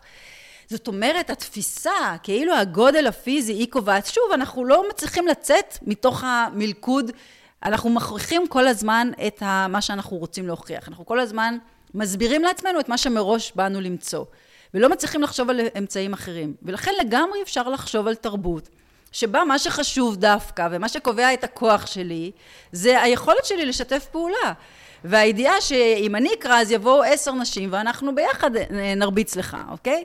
אז המחשבה כאילו הכוח של הפיזי של הפרט הבודד הוא מה שקובע, היא לא בהכרח נכונה. לא, אבל נכונה. אני דיברתי על ההבדל בין אמפתיה נגיד לאלימות, ואתה יודע מה, בוא ניקח אפילו דוגמה יותר רגע, מוחשית עכשיו, עכשיו של רק אוקסיטוצין רוצ... שמשתחרר אחרי הלידה, למשל. כן, אז אני שנייה רק רוצה להגיד כן. על ה... קודם כל, שאנחנו מסתכלים מסביב. כן. אסנת מארק, כן. אה, מירי רגב, כן. אה, איילת שקד, נשים עם כוח, שאני לדעתי, אה, יש הרבה גברים שאני מאוד מעדיפה שהם בכוח מאשר שהן. זאת אומרת, המחשבה, כאילו ברגע שאישה היא בעמדת כוח, אז היא מיד מביאה את כל התכונות הנשיות. ההפך, אני רואה בדרך כלל שמי שבעמדת כוח, הוא מתנהג כמו מי שבעמדת כוח. בגלל שבדרך כלל בתרבות שלנו, גברים הם בעלי הכוח, והם גם אמורים להיות בעלי הכוח. אז זה נראה לנו התנהגות גברית, אבל זה לא התנהגות גברית. עשו מחקרים על האופן תקשורת של גברים ונשים, וראו שיש הבדלים. גברים לא שומרים על קשר עין, מפריעים לשני בדיבור שלו, עונים בקצרה וכן הלאה. נשים שומרות על קשר עין, מחייכות, אה, לא מפריעות לשני בדיבור, בסדר? עונות אה, בצורה ארוכה אם שואלים אותם וכן הלאה. חשבו שזה הבדלים אה, ביולוגיים, והיה כל מיני הסברים שגברים משתמשים בתקשורת כדי לשמור על המקום שלהם בהיררכיה, ונשים אמפתיות, הן מנסות ליצור סביבה נעימה, תיאוריות מכאן ועד אה, מה שאתה רוצה, מאדים ונוגה. ומה הסתבר? שזה עניין של עמדת הכוח. זאת אומרת, סטודנט שכותב אליי, הוא כותב יפה וארוך, ופרופסור יעל היקרה, ומסביר לי מה הוא רוצה וכן הלאה, וכותב שיהיה לך סוף שבוע נהדר, וחותם. איך אני עונה לו? כן, תבוא לשעת קבלה, אי אפשר, משהו קצר ולעניין. שנייה אחרי ששלחתי לו את האימייל, אני צריכה לכתוב אימייל לנשיא. אז אני כותבת, פרופסור קלפטר היקר, ומסבירה לו כל מה שאני רוצה, וכותבת לו בסוף בברכה. מה השתנה? לא המין שלי, לא רמות ההורמונים שלי, הסטטוס שלי. הסטטוס שלנו קובע איך נתנהג. כשאנחנו בסטטוס גבוה, אנחנו מתנהגים כמו מה שחשבו שזה התנהגות גברית. כשאנחנו בסטטוס נמוך, אנחנו mm. מתנהגים כמו מה שחשבו שזה התנהגות נשית. ולכן נשים, כשמגיעות לעמדות כוח, הן מתנהגות כבעלות כוח. גברים שהם לא בעמדת כוח, מתנהגים כלא בעלי כוח. אותו גבר שלא עונה לאשתו, שחותך אותה באמצע, שלא צוחק אם היא לא מצחיקה, כשהוא מגיע לעבודה ויש לו בוסית, הוא שומר על קשר עין, הוא לא מפריע לה באמצע, הוא עונה לה בתשובות ארוכות כשהיא שואלת, וכן הלאה. מעניין. אז אני אומרת, צריך לשחרר את זה. אנחנו רוצים לגדל אנשים, גברים ונשים, אנשים שיש להם יכולות אמפתיה, כי זה חשוב בתרבות שלנו, שהם יודעים ליצור קשרים, שהם יודעים לדבר על הרגשות שלהם, שהם יודעים להיות אסרטיביים כשצריך. זאת אומרת, אנחנו לא רוצים לגדל אנשים נכים, שזה מה שאנחנו עושים היום. אנחנו מנחים, מגדלים בנים להיות נכים רגשית, חוץ מאשר כעס, זה מותר להם לבטא, ומגדלים נשים ובנות להיות נכות מבחינת הכוח שלהם. אומרים להם שזה לא טוב שיהיה להם כוח, שזה לא נשי, שזה לא טוב, אם יש לאישה כוח אנחנו אומרים עליה שהיא קלפטה, שהיא מכשפה וכן הלאה. אנחנו מגדלים, מגדלים אנשים נכים. במקום לגדל אנשים שיכולים להיות בעלי כוח, שיכולים לעמוד על שלהם, אבל יחד עם זה יכולים להיות אמפתיים, יכולים ליצור קשרים, יכולים לדבר על הרגשות שלהם.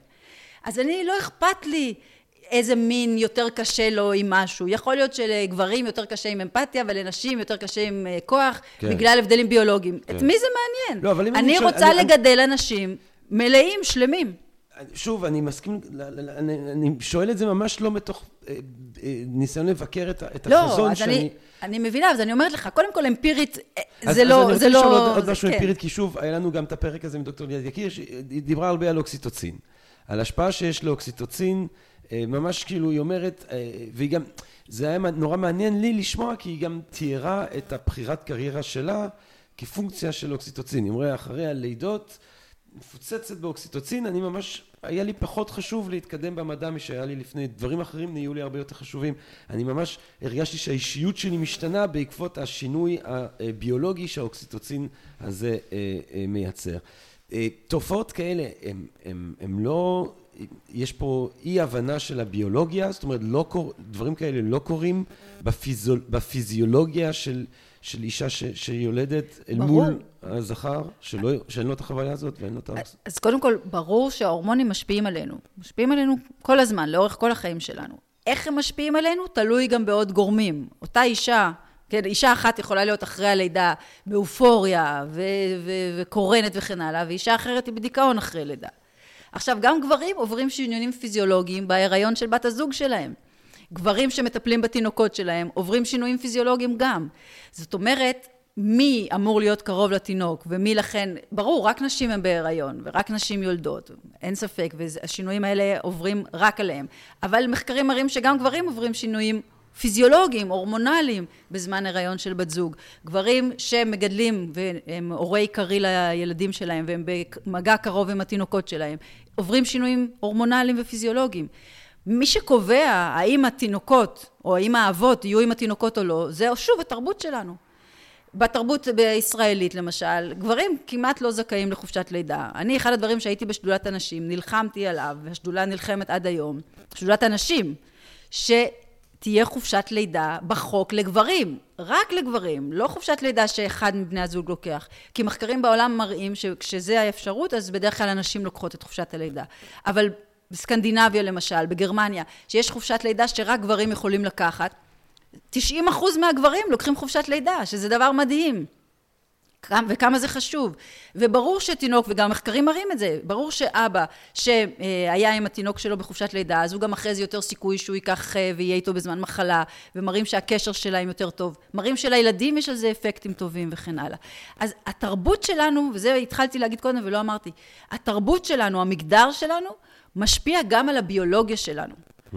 טסטוסטרון. טסטוסטרון מושפע מתחרות גם אצל גברים וגם אצל נשים.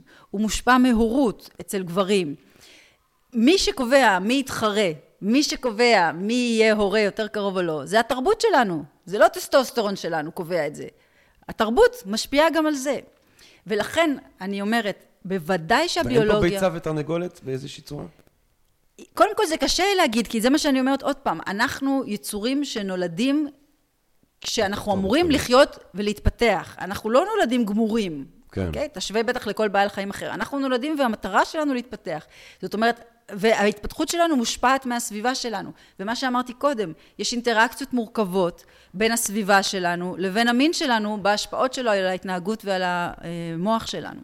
ואני רוצה להגיד עוד משהו על הנושא הזה של מין. לכל מי שככה חשיבה אבולוציונית מאוד uh, מטרידה אותו. אם אנחנו חושבים על רבייה מינית, אז רבייה מינית התפתחה באבולוציה כמה פעמים, כאלטרנטיבה לרבייה שבעצם זה חלוקה של התא לשניים, נכון?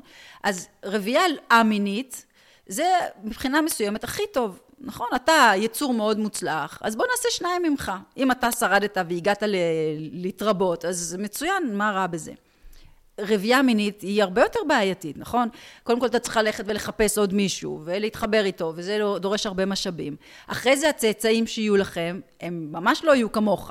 הם יהיו כל מיני ערבובים, כל אחד מהם יהיה משהו אחר. חלקם אולי יהיו טובים כמוך, אולי כמה יהיו יותר טובים, חלקם יהיו פחות טובים. אז אפשר לשאול, מה, מה כל כך טוב ברבייה מינית? למה זה שווה, כל המאמץ הזה? והתשובה היא שלפרט היחיד זה אולי לא שווה, אבל לספישיז זה כן שווה. איך? כי זה מגדיל מאוד את השונות. ולכן בתנאים הנוכחיים אולי אתה שרדת, אבל מחר יהיה קצת יותר קר ואולי אתה כבר לא היית שורד.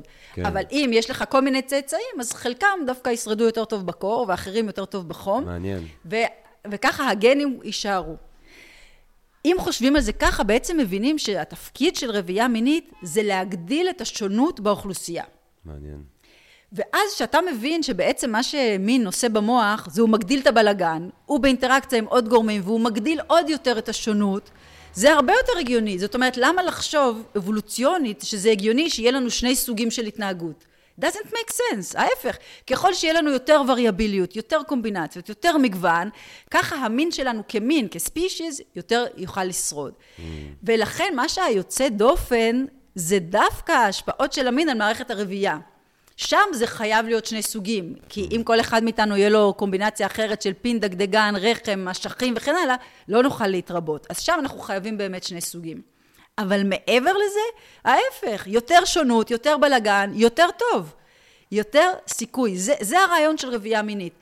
ואם זוכרים את זה, אז אולי יותר קל לשחרר קצת את הדימורפיזם, לשחרר קצת את שני סוגים, ולהבין שבדרך כלל דווקא לשונות התנהגותית, שונות קוגניטיבית וכן הלאה, יש יתרון מבחינה אבולוציונית.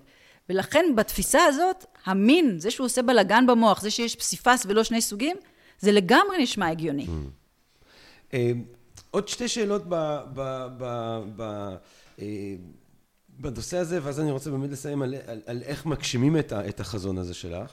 אה, אני חושב שאחד מהתגובות הרווחות לעניין הזה זה להגיד, אוקיי, בסדר, אז, אה, אז, אז יש משקל כביר לתרבות, דהיינו למגדר, על איך שמתפתח אפילו המוח של אנשים שמשויכים למגדר כזה או אחר, אבל אנחנו מסכימים שיש הבדלים פיזיולוגיים בין המינים, זאת אומרת סטטיסטית, שוב, כאילו את, יכול להיות שאת פיזית יותר חזקה, שאת פיזית רצה יותר מהר ממני, אבל סטטיסטית רוב הזכרים ירוצו יותר מהר מרוב הנקבות. עכשיו, אם אנחנו מסכימים שיש הבדלים פיזיולוגיים כאלה, איך זה שלא יהיה, איך, איך ייתכן שלא יהיו גם הבדלים פיזיולוגיים במוח?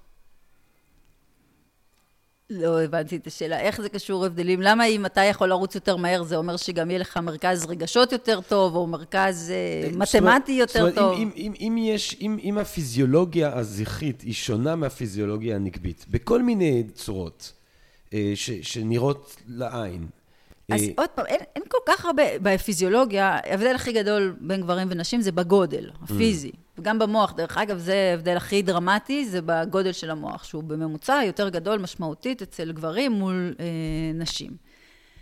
בתוכו, זה כאילו המבנה, וזה מחקרים שלנו עכשיו, עוד מחקר שלנו, הארכיטקטורה של המוח, once אתה מנקה את ההבדל של הגודל, היא מאוד מאוד דומה, המבנה של המוח, הקשרים במוח, מאוד מאוד דומים אצל גברים ונשים. שוב, כל אחד מאיתנו הוא שונה, אבל כשתי קבוצות, אנחנו שייכים לאותה אוכלוסייה. עכשיו, גם היכולות הפיזיולוגיות, אפשר יכול לשאול, מה זה מגדר, נכון? ומה זה מין? כשאתה מסתכל על חברות אה, קדומות או פשוטות יותר, יש הרבה חברות שדווקא את רוב העבודה הפיזית הקשה נשים עושות. זאת אומרת, זה יותר נראה עניין של למי יש את הכוח לשלוח את השני לסחוב כן. את העצים בשביל המדורה, או להביא את המים מהמעיין, מאשר מי פיזית יכול לעשות את זה. אז השאלה הזאת של ההיבט הפיזי, ובטח בעולם המודרני שלנו... לא, לא, אני לא חושב שיש לזה משמעות. כן, לא, לא. אז... אני לא שואל את זה כי יש לזה משמעות. אני לא חושב שזה דבר טוב או רע, או יפה, או מכוער, או... אז... אני, אני, אני, אני רק שואל, כי באמת את אומרת, אם ננקה את ההבדל של, ה, של, של, ה, של הגודל, הגודל אז... לגודל יש איזשהו משקל התנהגותי שאנחנו יודעים לא, עליו? עוד פעם, לא שאנחנו... טוב, רע, כן, אז שאנחנו, בעד, נגד, אז שאנחנו מסתכלים על אה, הבדלים בין גברים ונשים במה שהמוח עושה, כן? ביכולות, תכונות וכן הלאה. הבדלים, אם יש, הם מאוד מאוד קטנים, חפיפה מאוד גדולה. ההבדלים היותר גדולים שאנחנו מוצאים בין נשים וגברים, זה לא ביכולות שלהם ובתכונות שלהם, אלא בהעדפות שלהם ובהתנהגות שלהם. ואז שם זה כבר מקום ש...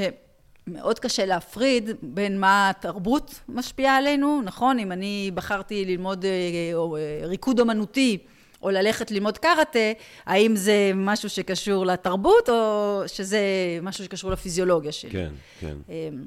אמ, האמת היא, אני, דיברנו על זה לפני uh, תחילת השידור, אם אנחנו מדברים קצת על עוד מיתוסים שנופלים ככה במחקר שלך על שמאל ועל ימין, uh, באמת שאלת השחמט, uh, שהיא עכשיו נורא פופולרית, יש את הסדרה הזאת שכולם רואים בנטפליקס, ובאמת יש מצב שבו לאורך, שאומרים, טוב, מילא שמאה מטר אנחנו נבדיל אה, בין נשים לגברים, למרות שגם שם יש כמובן מורכבויות עם המקרים של באמת אנשים שהם אינטרסקס, הם רצות עם נשים, הם רצים עם גברים. אה, אבל אומרים בשחמט, תראה, שגם בשחמט אתה רואה בעצם שדור אחרי דור, אלוף העולם, הם כולם זכרים, וגם האישה הכי טובה אי פעם, ג'ודית פולגר, אה, המדהימה, אמ, אז, אז אין לנו, היא לא הגיעה למעמד של, של קרלסון או קספרוף או פישר או קחפוף או כל האלופים האלה.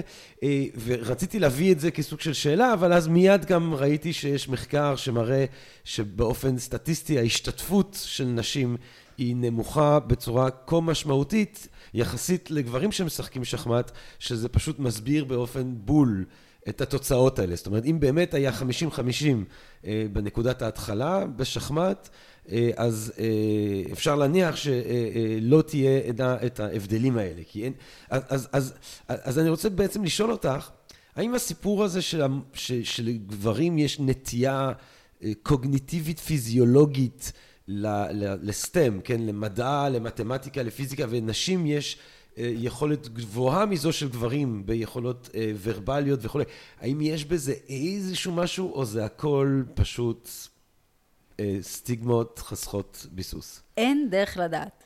אין דרך לדעת. זה, זה מה שאני חוזרת ואומרת, ואי אפשר לקבל ממני תשובה אחרת. נדע את התשובה לשאלה הזאת רק כשנחיה בעולם בלי מגדר. וכשנחיה בעולם בלי מגדר, לשאלה הזאת לא תהיה שום משמעות. Mm. וזו הנקודה החשובה. ש, שזה לא חשוב. נגיד היית יודע שבעולם בלי מגדר יותר נשים מגברים היו ברמות הכי גבוהות של השח. אז בגלל זה, אם עכשיו הילד שלך היה רוצה ללמוד שח, היית אומר, אה, עזוב אותך משח, שח זה לנשים. כן. לא, למה שתגיד לו, עדיין. לא, זה, אני שואל את זה ממש כשאלה, לא, אז בגלל זה... לנסות להבין את המציאות. אז אני אומרת, אין לא דרך... לא לבכות, לא לצחוק, להבין. אין, אין דרך לדעת. כן. אין דרך לדעת, והעובדה שאנחנו עסוקים באובססיביות בשאלה הזאת, ושאנשים עושים מיליונים מלכתוב ספרים על המוח הזכרי והנקבי, ועל גברים מנוגה ונשים ממאדים, או ההפך, זה רק בגלל שאנחנו משתמשים לכאורה תשובה לשאלה הזאת, כדי להצדיק את המבנה של הבינאריות המגדרית. אבל מהמבנה הזה צריך להיפטר, הוא לא טוב לאף אחד. האם בעולם בלי מגדר יהיו הבדלים, לא יהיו הבדלים? לא יודעת, אף אחד לא יודע. מי שאומר מעניין, לך אחרת... זה מעניין. זה מעניין, אני, זה מעניין אותנו היום. ברמה של להבין את התופעה הזאת שקוראים לה בן אדם, לא? זה לא, זה לא מסקרן אותך? לא, כי הבדלים של ממוצעים בין קבוצות לא מעניינים אותי. הם לא עוזרים לי להבין את הפרט. יכול להיות שהקבוצה שלי יותר, אה, כאילו, יותר אנשים מהקבוצה שלי אוהבים משהו אחד ומשהו, ויותר אנשים מהקבוצה השנייה אוהבים משהו אחר, אבל אני במקרה אוהבת את זה פה ואת זה שם. מה זה צריך לשנות לי? אם אני רוצה לעשות משהו, אם אני אוהבת משהו, אם אני טובה במשהו, מה זה משנה? אם יותר יהודים טובים בזה, או יותר נוצרים טובים בזה, או יותר זכרים טובים בזה, או יותר אנשים לבנים? למה זה חשוב? אם אני רוצה לעשות את זה, וזה משהו שראוי שבני אדם יעשו, אז אני, ראוי שאני אעשה את זה. זה העולם שאני רוצה לחיות בו, וכל השאר זה, זה לא באמת משנה, זה הבדלים סטטיסטיים. הם לא אמורים להשפיע על הפרט. אני רוצה לשאול אותך, אנחנו מתקרבים פה לאט לאט לסיום, אני רוצה לשאול אותך על השילוב המרתק הזה של אה, חוקרת ובעלת אג'נדה חברתית. אה, כי את הרבה וציינת, ואני חושב אה, באופן מאיר עיניים, את האופן שבו אנחנו מלבישים את האג'נדה על המחקר שלנו. עכשיו, אה, הרבה מהאנשים מהסכרים הלבנים שעשו את זה, אה, לא היו מודעים לכך בכלל. הם פשוט חשבו שהם מחפשים את האמת, אבל, והם חוקרים את האמת, והם עושים מדע שהוא אובייקטיבי, אבל כמובן שמסתבר שהקול האובייקטיבי הוא בעצם קול של הגמוניה שמצליח למקם את עצמו כהיות הקול האובייקטיבי וכולי. האם את חושבת שיש מצב אבל, שה... האג'נדה שלך גם משפיע על המדע שלך? ברור, אני חושבת שברור שזה משפיע על המדע שלי. אני חושבת שהוא עושה אותו יותר טוב. באיזה אופן יותר טוב? שבדיוק בגלל שזה לא שקוף לי, הנחות היסוד, ובגלל שאני חשופה להרבה מאוד שנים ו... וביקורת על ההגמוניה, על התפיסה הזאת, על ההנחה הזאת של האובייקטיביות. אז לכן אני חושבת שאני יכולתי לראות דברים שמי שהיה בתוך המדע הזה לא ראה. למשל, ההנחה הזאת ש... שיש שני סוגים. מי שלגמרי חי בתוך זה ובכלל לא מודע לביקורת הזאת, אז הוא לרגע לא מעלה על הדעת שיכול להיות שהוא ימצא משהו אחר שזה לא שני סוגים. המחקרים שאני ביססתי עליהם את העבודה שלי, המחקרים שיראו שהמין משפיע על המוח באופן שונה, בתנאים שונים, זה מחקרים שהיו שם עשרים שנים לפניי. זה לא שהמחקרים לא היו. למה אף אחד לא ראה את זה? כי כולם פירשו אותם הפוך. כל המחקרים האלה, אם אתה קורא את הכותרת שלהם וגם את המאמר, הם כולם, ה framing שלהם הוא אה, סטרס משפיע על המוח באופן שונה בזכרים ונקבות. זאת אומרת, הם כולם מפורשים תחת המשקפיים האלה, שיש זכרים ויש נקבות, והם שונים, והנה מצאנו עוד הבדל בין זכרים ונקבות. אף אחד לא שם לב שאם סטרס משפיע באופן שונה בזכרים ונקבות, זה גם אומר שהמין משפיע על המוח באופן שונה בחיות עם סטרס ובלי סטרס. Mm. זאת אומרת, אף אחד לא שם לב שבעצם קורה פה משהו מאוד מוזר. Mm. וזה בגלל שהדומיננטיות הזאת של המשקפיים של המין, הן כל כך חזקות. Mm. אה, אותו דבר, להגיד שבעצם אולי אנחנו שייכים כולנו לקבוצה אחת הטרוגנית ולא שייכים לשני סוגים, אנשים לא העלו את זה על דעתם. למרות שיש, מצטברות כל הזמן עדויות שלא תומכות בהנחה הזאת שיש שני סוגים. אני אתן לך עוד דוגמה מחקר המוח. יצא עכשיו איזשהו מחקר, והם הסתכלו על אה, תגובות של המוח בפונקשיונל MRI לגירויים מיניים, אוקיי? Mm. והם מצאו שיש הבדל בין זכרים וגברים ונשים באיך המוח שלהם מגיע, מגיב לתגובות, אה, לגירויים מיניים. רוב המחקרים מסתיימים כאן. ולא רק שהם מסתיימים כאן, אלא מהממצא הזה, הם כבר מספרים לנו, אז למה בגלל זה גברים אוהבים פורנוגרפיה ונשים זה, ולמה... אה, כן, כבר מסבירים לנו את כל העולם המיני דרך ההבדל הזה. אבל הם לא עצרו כאן. הם בדקו עוד משתנים. הם בדקו איך מין בקורולציה עם התגובה, איך אוריינטציה מינית, איך האופן שבו מציגים את הגירויים. הסוג של הגירויים, איך כל הדברים האלה, איך הם מסבירים את השונות בתגובה של המוח לגירויים המיניים. Mm. והם מצאו שכל הדברים האלה האחרים מסבירים הרבה הרבה הרבה הרבה יותר מהשונות מאשר המין. מין הסביר הכי פחות מהשונות מעניין. בתגובה של המוח. מעניין מאוד. הוא הסביר פחות שונות מאשר האם המכשיר MRI היה שלושה טסלה או אחד וחצי טסלה. מדהים. נכון? עכשיו, אם אתה, אבל כל מה שאתה חושב זה שמין זה הדבר הכי חשוב, אז אתה לא חוקר את כל הדברים האחרים. ואז אתה מוצא שלושה, ארבעה הבדלים, ואתה אומר, הנה, בבקשה, וזה יהיה הכותרת. יש הבדל בין התגובה של המוח של גברים ונשים לגירויים מיניים. ברגע שאתה משחרר את זה ומבין שיש הרבה דברים אחרים, פתאום אתה יכול להבין שיש דברים הרבה יותר חשובים. זאת אומרת, אם אני רוצה לנבא איך המוח שלך יגיב לגירויים מיניים, אני צריכה לדעת איזה גירויים יציגו לך ובאיזה אופן, ואת הנטייה המינית שלך. המין שלך לא ינבא, לא יעזור לי לנבא שום דבר. ולכן אני אומרת, האג'נדה שלי, איפה שהיא עוזרת לי, איפה שלהיות פמיניסטית עוזר לי במדע, זה שהוא בדיוק מאפשר לי לשים סימני שאלה על כל ההנחות יסוד המוקדמות האלה שהתחלת קודם. כן. אז הוא מאפשר לי לשים סימן שאלה על זה, כי אחרות לפניי כבר עשו את זה. אז אני באה עם פחות ביטחון שזה מה שאני אמצא, ואני יותר פתוחה לגלות מה קורה. ולכן כשאני ראיתי את המחקרים האלה שמראים שמין משפיע אחרת בתנאים שונים, אני אמרתי, היי, רגע, קורה פה משהו ממש מעניין, מוזר. מעניין. תראי, אבל אני אגיד לך, אני, אני אגיד לך גם אולי מילה על משהו שאני חושב שהוא קצת סכנה בקשירה של תוצאות של מחקר שבא לבחון את המצוי לבין אה, אה, אג'נדה שבאה לקדם את הרצוי. אה, וזה למשל, אני חושב שזה משהו שמאפיין את השיח באמת סביב אה, שאלת ההומוסקסואליות והנטייה המינית והשוויון האזרחי. עכשיו אני אתחיל, אני אגיד, אני מבחינתי צריך שוויון מוחלט ושאנשים יתחתנו עם מי שהם רוצים וכמובן שזוגות שהם זוגות של אנשים טובים צריכים לאמץ ואין על זה עוררין. וזה שאלת רצוי, וזו העמדה נגיד הערכית שלי. ואז יש את השאלה המדעית, האם נטייה מינית זה משהו שהוא מולד, האם זה משהו שהוא גנטי, האם זה משהו שקורה בהיריון, האם זה משהו שקורה בשנים הראשונות, אה, וזה בעיניי שאלה שהיא שאלה נפרדת, וצריך שיהיה בעיניי מצב שבו אנחנו נוכל לנהל דיון פתוח על השאלה המדעית מתי אה, הנטייה המינית נקבעת אה, ובאיזה אופן, ושזה לא ישפיע על שאלת השאלה הערכית. עכשיו, מה שאני... אבל הנה, בוא ניתן דוגמה. אבל אני רק רוצה לסיים שמה שאני מזהה שקורה למשל בארצות הברית, זה שחלק מהשיח של אה, אה, אני, מגיע לי זכויות אה, כהומו או כלסבית, בגלל ש- I was born this way, השיר של לידי גגה, כן, I was born this way, נולדתי ככה ולכן מגיע לי.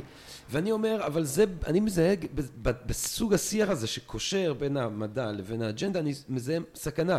כי אז מה זה רוצה להגיד? זה רוצה להגיד ש, שאם באמת יום אחד יתגלה שיש גן, שזה הגן שקובע, וכרגע אין, אבל זה הגן שקובע נטייה מינית, אז מה, אני אצטרך לעבור אה, מבחן גנטי כדי שיהיה לי את הזכות להתחתן עם גבר?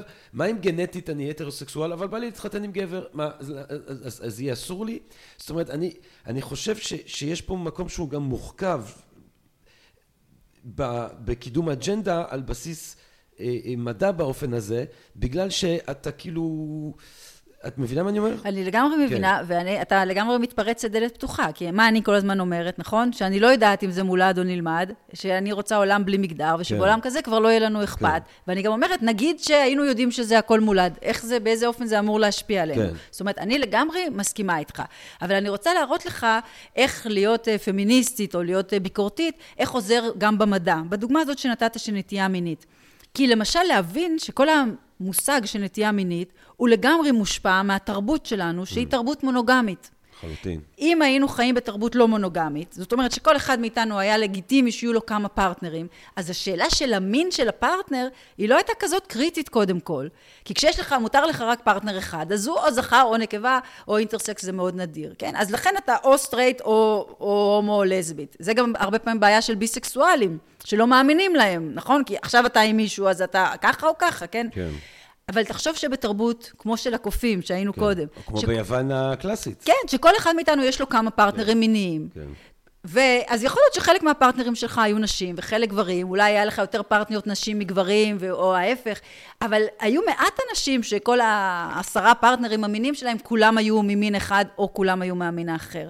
ולכן בכלל המחשבה שהנטייה המינית זה משהו כזה, או שאני אוהבת גברים או שאני אוהבת נשים, המחשבה הזאת היא כבר מושפעת מהתרבות, ואם אין לי את המודעות ואת המבט הביקורתי על התרבות, אני גם, זה גם יפגע במדע שלי, כי אני אלך לחפש משהו שהוא בעצם יציר תרבות, הוא לא באמת משהו אמיתי. Mm. עכשיו, אפשר לשאול, מה זה הדבר הזה שגורם לאנשים להימשך יותר לגברים או לנשים וכן הלאה. קודם כל צריך לדעת שגם בתרבות שלנו, שזה לא לגיטימי להימשך לבני אותו מין, אחוזים מאוד גבוהים של אנשים מדווחים גם על משיכה לבני המין של כן. עצמם. והמקינזי ריפורט בזמנו וכולי מראה שבעצם זה סקאלה וזה בכלל לא נכון. ככה. ואנחנו מסתכלים על תרבות יוון שבה ההתנהגות או משיכה הומוארוטית הייתה מעודדת, אז זה נמצא בכל מקום, ואנחנו רואים שזה תלוי תרבות וכולי וכולי. נכון. אז, אז אחד, זה באמת דוגמה איך ההבנה הזאת והמבט הביקורתי הזה מאפשר לך דווקא לעשות מדע יותר טוב. עכשיו הדבר השני, וזה באמת הנושא של שיח זהויות ושיח זכויות וכן הלאה, זה, זה, זה עניין אחר. אני, חוש, אני רואה את האנשים שאומרים, אה, I was born this way, בדיוק כמו uh, דתיים שאומרים, אם אלוהים לא היה רוצה שיהיה הומואים, אז הוא לא היה בורא אותי, אוקיי? אז זה אותו סוג של הסבר. ובאמת זה מקום שבו דווקא קבוצות מיעוט משתמשות במדע כדי לחזק את המעמד שלהם וכדי שלא ינסו לעשות אה, טיפולי המרה וכן הלאה. אז בוודאי שאפשר להשתמש במדע באופן פוליטי, תמיד עשו את זה, בדרך כלל ההגמוניה עשתה את זה, עכשיו קבוצות מיעוט עושות את זה גם. אני נגד זה, זאת אומרת, אני, וזה אני חוזרת עוד פעם, הביולוגיה לא מכתיבה לנו את המוסר, לא צריכה להכתיב לנו את התרבות. Mm. אנחנו צריכים לבחור באיזה עולם אנחנו רוצים לחיות. ואנחנו הרבה פעמים צריכים לי, לי, להילחם בטבע, להילחם בביולוגיה, כדי לחיות בעולם הזה שאנחנו רוצים. ובאמת הדוגמה של תוקפנות בעיניי היא דוגמה, ואלימות היא דוגמה מאוד טובה, כי ברור שבי נייצ'ר כולנו יש לנו פוטנציאל לאלימות, זכרים ונקבות. זה לא גורם לנו לחיות בתרבות שחוגגת אלימות, ההפך, אנחנו חיים בתרבות שיש לה המון המון מנגנונים כדי להילחם בטבע שלנו להיות אלימים. אז אני נגד, המדע לא יכול לקבוע מוסר, אין קשר ביניהם. כן. ואגב, אני רק אציין שלמשל גם פרויד שחשב שהנטייה המינית נקבעת, משבר אודיפוס וכולי, בגיל חמש-שש, גם הוא במכתב לאימא לבן שהוא, שפרויד מבין שהוא הומוסקסואל, הוא כותב לה, א', אין, אני לא חושב שאפשר לעשות אה, טיפולי המרה, אני גם לא חושב שצריך. זאת אומרת, גם אם היה נגיד טכנית אפשרי, זה לא אומר שראוי או צריך או כדאי. אה, שוב, אני חושב פשוט ש... ש, ש נכון להבדיל בין השאלה הערכית לשאלה המדעית, כי אתה לא יכול לדעת איזה תוצאה המדע יביא לך, ואתה לא רוצה בעקבות תוצאה כזאת או אחרת לשנות תפיסת עולם מוסרית שהיא צריכה, צריכה לקבל את הייחוד. אם דיברנו על סוקרטס, אז הוא ייחד את הפילוסופיה בזה שהוא אמר, אני, אני שואל את שאלת הטוב, אני לא חוקר את אשר בשמיים ומה שמתחת לאדמה, אני לא עושה מדע, אני שואל את שאלת הערכים שלנו, ואני חושב שחשוב שיהיה לנו תמונה ערכית שהיא מתכתבת עם המדע, אבל היא באמת לא נכנעת לתוצאות או לפרשנויות של תוצאות מדעיות, מה גם שאנחנו יודעים שהמדע כל הזמן מתפתח ומשתנה. אז אני רוצה באמת לסיים עם העניין הערכי שלך, כי זה מאוד, האמת זה מרהיב אה, לשמוע את הדברים שלך, אה, פרופסור יואל, את השילוב, שהוא באמת שילוב נדיר של אה, קודם כל אישה בכירה באקדמיה, שזה דבר שהוא נדיר לצערנו מדי, ולאט לאט אנחנו רואים את התיקון הזה קורה, ובעזרת השם, או השמית, זה ימשיך. אה, בכיוון הזה, אבל, אבל שילוב של, של חוקרת, אה, אה, של מדענית, אבל גם עם, עם, עם אג'נדה חברתית שאת מנסה לקדם. את לא רק מנסה לפרסם את אותם מאמרים בז'ורנלים המקצועיים האקדמיים, את גם כותבת, ואת גם מחפשת להשפיע כדי להוביל למצב שאנחנו נחיה במה שאת מכנה חברה ללא מגדר או חברה פוסט מגדרית אולי. איך, איך את רואה לנכון, איך את חושבת שהפרויקט הערכי-חברתי התרבותי הזה שלך, אה, איך את חושבת שאת, שאפשר לקדם אותו? אז אני מנסה בכלים שלי לתת הרצאות, לעשות פוסט, פודקאסטים, אה, לכתוב קצת בעיתונות הפופולרית, חוץ מהמאמרים שאני מקדמת. הספר הזה היה מאמץ גדול, יחד עם אה, כותבת אה, מדעית, לובה ויקנסקי. כתבנו בכוונה, ספר קצר, מאוד נגיש, שפורסת גם את המדע וגם את כל ההשלכות וכן הלאה, מתוך כוונה להגיע באמת לכמה שיותר אנשים. אה, אז אני מנסה לדבר, לספר. אני חושבת שיש משהו בפסיפס שהוא מאוד, אה, אנשים מאוד בקלות לוקחים את זה, כי זה לא מנסה להגיד להם שמה שהם יודעים הוא לא נכון. אלא אני לוקחת משהו שאנשים יודעים שיש הבדלים בין גברים ונשים, ואני לוקחת משהו שהם יודעים על עצמם, שלהם יש מאפיינים גבריים ונשיים, ובעצם מה שאני מוסיפה להם זה אני אומרת להם, תקשיבו, זה לא רק אתם, כולם ככה, כולם כמוכם, את זה אולי לא ידעתם. לכולם יש מאפיינים גבריים ונשים, ולכן השינוי היחיד שצריך לעשות זה לחשוב על הדבר הזה שאנחנו מגיעים בשני סוגים. ואני באמת בהתחלה חשבתי שאני אתנגל, אתקל בהמון התנגדות. והופתעתי כמה אנשים מקבלים את הרעיונות האלה מאוד בקלות. כי זה שינוי קטן למה שהם כבר יודעים על העולם. לבוא ולהגיד להם גברים ונשים אותו דבר, אתה לא יכול לשכנע בזה אנשים כי הם רואים שזה לא נכון. הם רואים את ההבדלים, כולנו יודעים את ההבדלים האלה ברמת הקבוצה, אבל כולנו גם יודעים שאנחנו פסיפס. ולכן כל מה שצריך זה להבין שכולנו פסיפס, ושאפשר לשחרר את זה. אז שלא צריך להגיד, הבנים קחו כדור, צאו לשחק בחוץ, והבנות בואו תשמעו סיפור. כי אין שני סוגים של ילדים, יש אין סוף סוגים של ילדים. Mm. נראה לי ש, שמוקד מרכזי לנסות להוביל את השינוי הזה חייב להיות uh, מערכת החינוך. לגמרי. Uh, יש לך uh, מחשבות על, על או, או, או, או מחקרים שאת עוקבת אחרי מה שקורה שם למשל עם תלמידות, תלמידית, לאיזה מגמות אנחנו מייעדים אותם וכולי? אז באחת מארצות סקנדינביה, נדמה לי שוודיה, אבל אני לא בטוחה, אז יש באמת חינוך לא מגדרי מהגיל של הגן, וזה די חדש, אבל כבר רואים תוצאות שזה משפיע בכל מיני אופנים. בתל אביב היה, כל הסייעות עברו איזושהי הכשרה כדי לעשות חינוך לא מגדרי בגנים, וזה היה לזה השפעה טובה, ממה שאני יודעת, נגמר שם התקציב או משהו כזה, והפסיקו עם זה, וזה חבל. אתה לגמרי צודק, צריך להתחיל מהגיל הצעיר, ובעיקר צריך לחנך את, את המחנכים. כן. כי אנחנו באופן אה, אוטומטי מגיבים שונה לבנים ולבנות. אני רואה את זה גם על עצמי. אנחנו לא עיוורים למגדר. בשביל להיות עיוורים למגדר, באמת, אנחנו ממש צריכים לעבוד על עצמנו הרבה מאוד. ולכן זה דורש המון מודעות, לשים לב שאנחנו מתנהגים שונה. משהו שאפשר לעשות, למשל, זה לדמיין שהאדם שמולך הוא אישה או גבר, כן, הפוך. האם הייתי מתנהגת שונה או לא, זה דברים שעוזרים קצת כדי להפסיק להתנהג כל כך אה, בצורה מגדרית. כן, אני מסכימה, צריך להתחיל מהחינוך, אה, צריך אה, לשכנע, בינתיים בארץ אנחנו רק הולכים לכיוון ההפוך. אנחנו לא הולכים לכיוון של עולם בלי מגדר, אנחנו הולכים לעולם עוד יותר מופרד, עוד יותר ממודר. לא, לא הולכים... כן, את רואה, את רואה שזו התקדמות הפוכה בישראל? בישראל, בוודאי. בכל מקום שבגלל החרדים וההפרדה שם, שגם הולכת ומחמירה בתוך החברה החרדית, ההפרדה מהחברה החרדית מתפשטת לתוך החברה החרד"לית, אה, וזה מתפשט גם למרחבים האזרחיים, החל מהצבא, האקדמיה אה, וכן הלאה. זאת אומרת, אנחנו, אנחנו בבעיה קשה. אה, שאלה אחרונה, את יודעת, אם אני פותח את הדלת, זה כמו לשאול משוררת, מה יש לך כרגע בשולחן כתיבה, מה, מה קורה אצלך כרגע במעבדה? מה הדבר האחרון שאת ככה עובדת עליו? אז אנחנו עכשיו גמרנו מחקר מאוד גדול שהראה על יותר מ-20 אלף מוחות של בני אדם, שהראה שהתיאוריה השולטת בשישים שנים האחרונות, וזה שטסטוסטרון עושה מסקוליניזציה oh. למוח של הזכר לעומת המוח של הנקבה, היא לא מתאימה בשביל לתאר מוחות של בני אדם.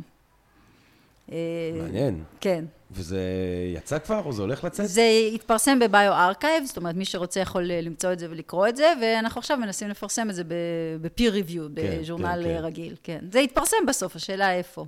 טוב, מרתק. פרופסור יואל, אני ממש ממש ממש ממש רוצה להודות לך, זו הייתה שיחה פשוט מאלפת. אני ממש... אה, אני ממש השכלתי ונהניתי, וזה מעורר מחשבה, וזה ממש... זה מה שאני מרגיש שקורה כאן, ואני מקווה מאוד שגם המאזינות והמאזינים שלנו, אה, או אני בטוח ומשוכנע, אה, וחבל שאין מילה אולי חסכת מגדר, שאני אוכל להגיד מאזיניאדה שלנו, אה, ייהנו כולן וכולם מהרעיונות האלה. אני רוצה להזכיר למי שרוצה ככה לקבל את, ה, את, ה, את הרעיונות האלה באופן ישר מסוס, מפה הסוס, from the horse's mouth, כמו שאומרים באנגלית, ג'נדר מוזאיק Beyond the Myth of the Male and Female Brain uh, של פרופסור uh, יואל שכתבת עם... Uh, לובה ויקנסקי. Uh, ואפשר לקנות באמזון, וחוץ מזה הרצאות ודברים uh, רבים שעוד יצאו, והאמת היא גם לא צריך לפחד, uh, לכו לגוגל סקולר. אה, אם יש לכם גישה דרך האוניברסיטאות, הרבה מהמאזינות והמאזינים שלנו הם אה, סטודנטים, או אם יש להם חבר שהוא, אז אפשר גם את המאמרים האלה לקרוא, את המאמרים המדענים עצמם. נכון, ואם אתם מחפשים אותי באינטרנט ובאנגלית, אז השם זה דפנה אה, יואל, אבל יואל כותבים ב-J, J-O-E-L, אחרת יואל לא תמצאו. דפנה ג'ואל. J-O-E-L. אה, תודה רבה לך, פרופסור יואל, היה תענוג, ואני רוצה גם להודות לכן ולכם על ההקשבה ותשומת הלב. אני מקווה מאוד שנהניתם מהפרק הזה, אה, מהפרקים האחרים שהקלטנו, מאלה שבעזרת השם אנחנו עוד נקליט. ומה אני אאחל לכם? אה, רק טוב, רק אהבה רבה ובריאות, בריאות, בריאות, ונשתמע. פודקאסט, פודקאסט, פודקאסט.